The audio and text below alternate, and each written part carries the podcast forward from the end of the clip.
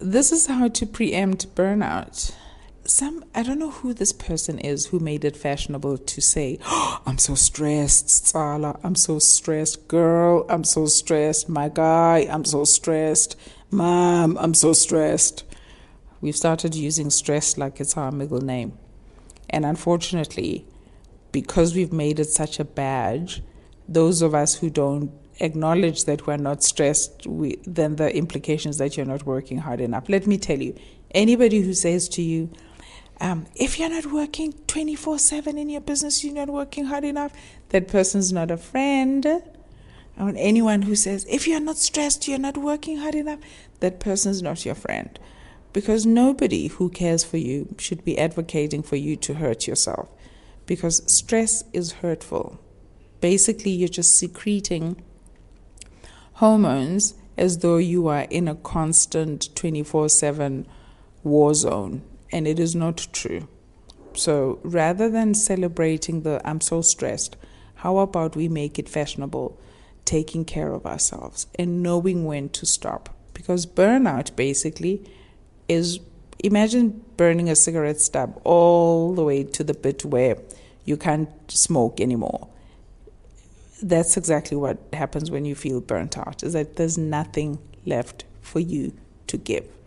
There's no bandwidth left. And what happens when we have no bandwidth? We get really really impatient with the people we love. We start making mistakes. We are judgmental of ourselves and of others. Um, and we lose the ability to celebrate what's wonderful in life because all we see is the ash that surrounds us. So rather than get to a place where you have to deal with burnout, what if we just learned ways of taking care of ourselves? And once more, this links, as you would know with me by now, that everything I say links to something I've said before, because this takes us back to that idea of how to create wholeness.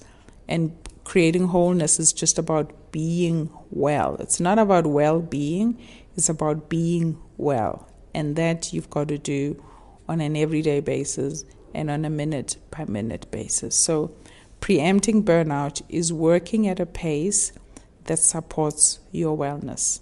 It's working at a pace that keeps your light shining bright.